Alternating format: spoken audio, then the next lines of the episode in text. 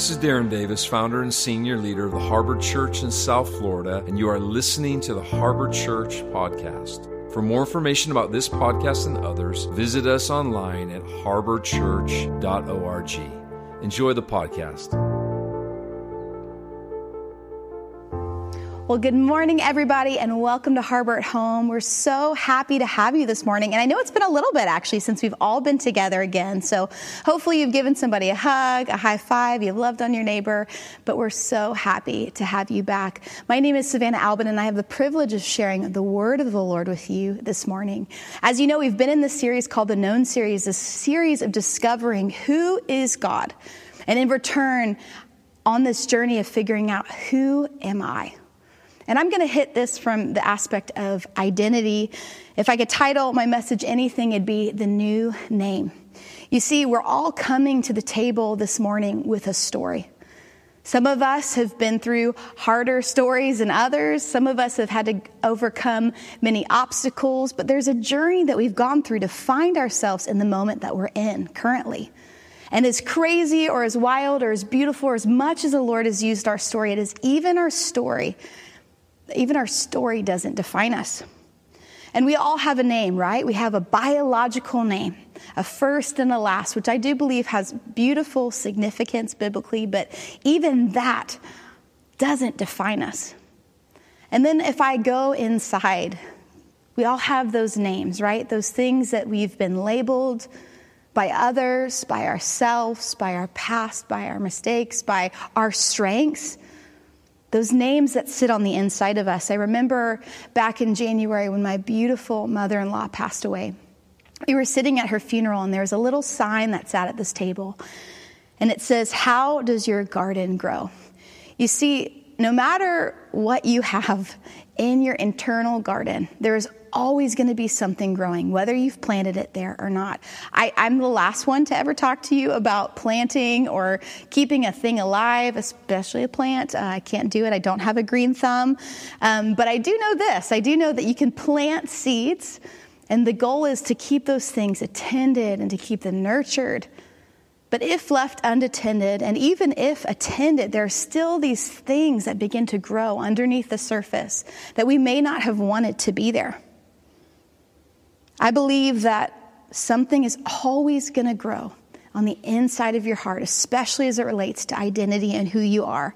And oftentimes, what you believe about yourself is going to come to the surface consciously or subconsciously because it's going to be the motivating force that drives you. Our identity, who we are, what we believe about ourselves, this concept of who am I, it's often the thing that drives our activities and the way that we live our life. See, I can't talk about the concept of identity without talking about the beauty of Jesus Christ. You remember back in Genesis, Adam, he's in the garden. He, he creates this mistake and it causes a separation. He's in, the, he's in the garden, he's having to hide and cover himself in shame. And even though the Lord is asking, Where are you? he is hiding and running from the Father. And in order to atone his mistakes and his sin, he has to shed blood and, and create, lay all this stuff down on the altar and recompense to create reconciliation between him and the Father. That's old covenant, right? But the story doesn't just stop there. It's actually the beauty of the new Adam, this man named Jesus, who came and reconciled us to the Father, where there's now no longer a separation. There's now no longer a reiteration of a list of who I am or who I think I am, but there's an adoption into sonship. And if I actually got this for real, listen, whether you've known God for five minutes or you've known Him for 50 years, whether if you get this for real, the fruit of your life is going to reflect the nature of Jesus. Paul talks about this in 2 Corinthians 5 17 through 21. Listen, we're a new creation. In Jesus, we are a new creation. The things of our past, the things that used to define us, no longer do. And we've been adopted and grafted into this family. He talks about this. He says, Therefore, if anyone is in Christ, I love this, he is a new creation. The old has passed away, but behold, the new has come. And all of this is from God, who through Christ reconciled. I love that word, reconciled. He restored the bridge of relationship from us to himself and gave us the ministry of reconciliation. And that is, in Christ, God was reconciling the world to himself, no longer counting their trespasses against them, no longer counting anything that I have done previously against myself. I am reconciled back to the Father. And for, I'm going to skip down to 21. For our sake, he made him to, to be sin, the one who knew no sin, so that in him we might become the righteousness of God. You see, Paul is addressing the Corinthians. He's not addressing them as an ethnic or social group, he's addressing them as brothers and sisters, reminding them of who they are. I have to ask myself, what is it about Paul and his life, this amazing missionary that traveled all over the world? What happened to him to get this gospel on the inside of his heart? Point number two, we've been given a new name. Not only are we a new creation, but we've been given, because of the Father, a new name. You know the story, right? Saul. He's on the road to Damascus, this man who didn't even believe Christ was a real person. He was persecuting those that believed in Jesus Christ, killing them and their families, committed horrible, atrocious things. And he's on this road, and the light comes. It's Jesus. And he says, Saul, why have you persecuted me? And Saul's so confused. He's like, Who are you? Like, I don't know who you are, because he didn't know him yet. And he said, I am Jesus, not Buddha, not Allah, not whatever. Like, I am Jesus who you are persecuting. Now get up and go into the city. Next, you'll be told what to do. Saul then is blind. He's disoriented. He, he can't eat. He can't drink. He's been called by this one called Jesus, pulled out of the place that he was at.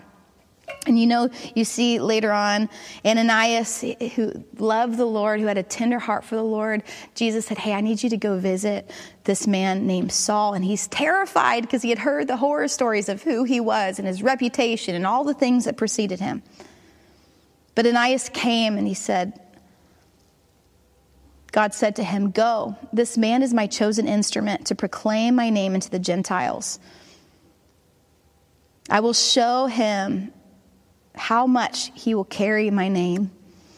So Ananias visited him, and I love this. He said, Jesus, who visited you on the road, he sent me again so that you may be filled with the Holy Spirit. And he prayed over him, and immediately the scales in his eyes fell.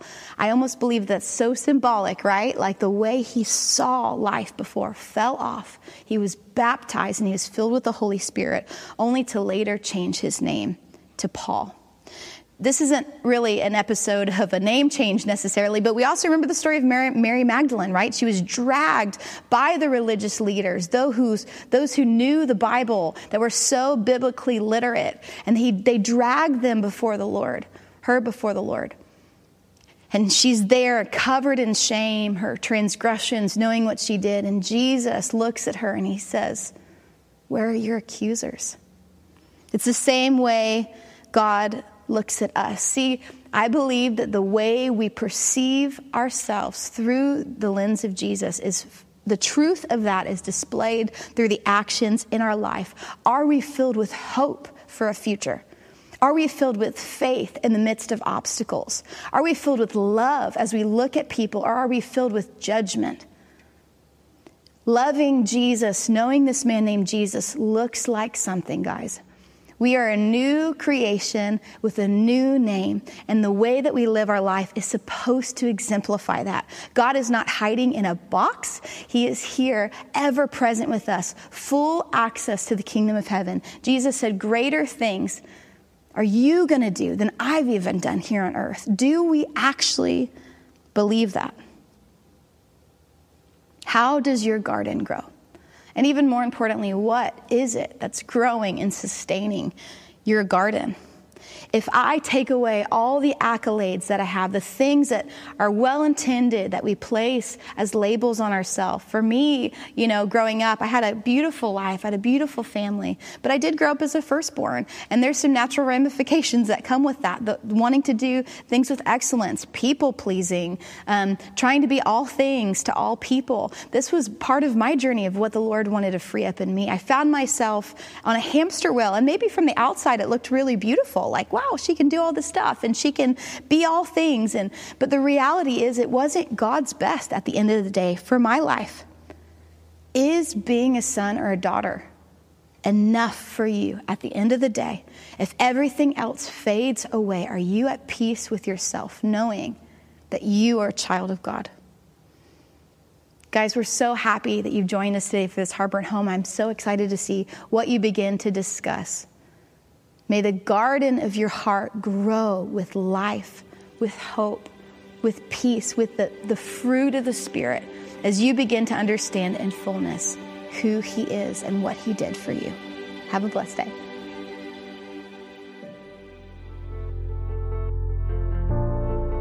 Thanks for tuning in to the Harbor Church podcast. I hope that you were enriched, inspired, and blessed by what you heard. Please subscribe on the podcast app and be sure to follow us on Instagram, YouTube, Facebook, and Twitter. You can also download our Harbor Church mobile app. Thanks for listening, and we'll see you next time.